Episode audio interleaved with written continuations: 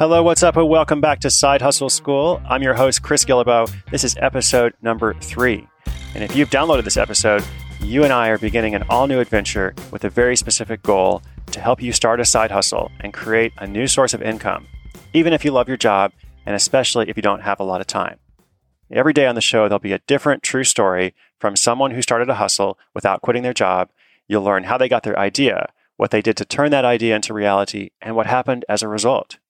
Yesterday, you heard about someone who makes $700 a month from a project he set up a few years ago and hasn't worked on since. That's pretty cool. But today's story is about someone who creates something even more substantial, and she continues to do both the day job and the hustle.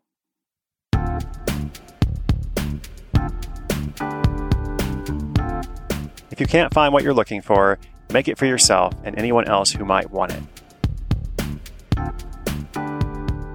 This classic lesson led Sarah Kaczynski to a six figure side hustle. In her case, she was looking for custom printed candy hearts to send to clients at her day job. It sounded like a fun idea, and surely it couldn't be hard to find someone to do that, right? Well, Sarah searched high and low but found little. In desperation, she started contacting candy manufacturers to see if they had any ideas. One of them replied on Facebook Messenger to say that they offered the service and at a reasonable price. But when she looked for details, she couldn't find them. The company's website was virtually non existent. Sarah wrote to the company and explained that she worked in marketing and could help them, but they never replied. As a marketer, she couldn't resist.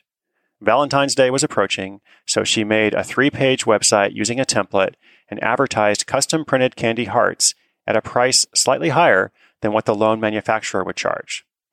No one else was competing for the space, so within a matter of days, her site was number one in Google search results. That same day, she got her first order, and then three more in quick succession. Even though she was only reselling, not manufacturing, she was just entering those orders on the manufacturer's website, keeping up with all the details, it was taking a lot of time. And it wasn't just her, the manufacturer itself fell behind. They were getting so many orders. And during peak order time, they sent her an email explaining that they couldn't keep up and wouldn't be able to fulfill all the orders by the end of the season. Womp womp. Custom printed candy hearts is a seasonal business with 90% of orders coming in during the six to eight weeks before Valentine's Day. For the next year's season, Sarah was determined to avoid being dependent on an unreliable company. But what would she do? She was good at marketing, but knew next to nothing about production lines and commercial printing equipment. Like everything else in the journey thus far, Sarah decided to figure it out. The next step led to China, where a faraway supplier claimed to have a machine that would do everything she needed. Alas, when the machine arrived a month later, it didn't work.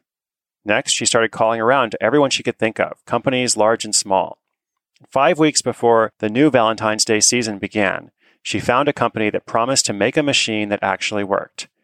It cost her all of her revenue for that year, but this was a side hustle. She wasn't dependent on that income, and she knew if it worked out, she'd be much more prepared for next year. Orders were already arriving, so Sarah was nervous. But then the machine showed up and it worked. She ran it 12 hours a day, seven days a week. It was, as she put it, complete insanity.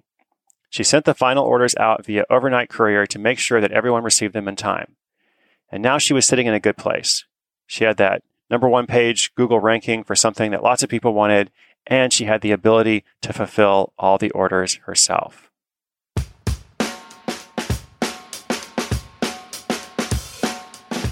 So it's a year later now, and Sarah has the whole operation down to a system. Other people do the production, and she just focuses on the marketing, which is what she's good at. And I ask her, since this is going so well, it's a six figure side hustle, why does she still have a job? And she said, you know, freedom is really what I was after, not necessarily more money. I've accomplished that goal without having to leave my day job.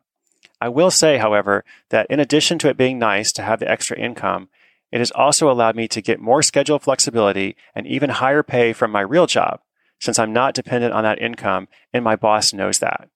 The appreciation for an employee definitely goes up when you know that that person has a choice as to whether or not they stay with you. I really liked that.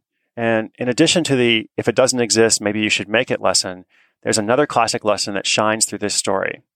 Sarah didn't know how to do half the things she needed to start this hustle, but she figured it out. Whenever she encountered obstacles, she searched for a way around them. Remember, at first, she couldn't locate custom printed candy suppliers, so she asked candy manufacturers if they had any idea. And then she was too dependent on an unreliable manufacturer, so she found a way to do the manufacturing herself. And then that first machine she had ordered from China didn't work, so she decided to invest her entire season's revenue in a new machine.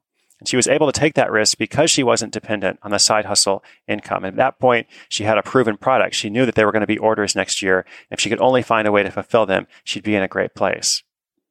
So I think Sarah is skilled at many things, but perhaps the most important is resourcefulness.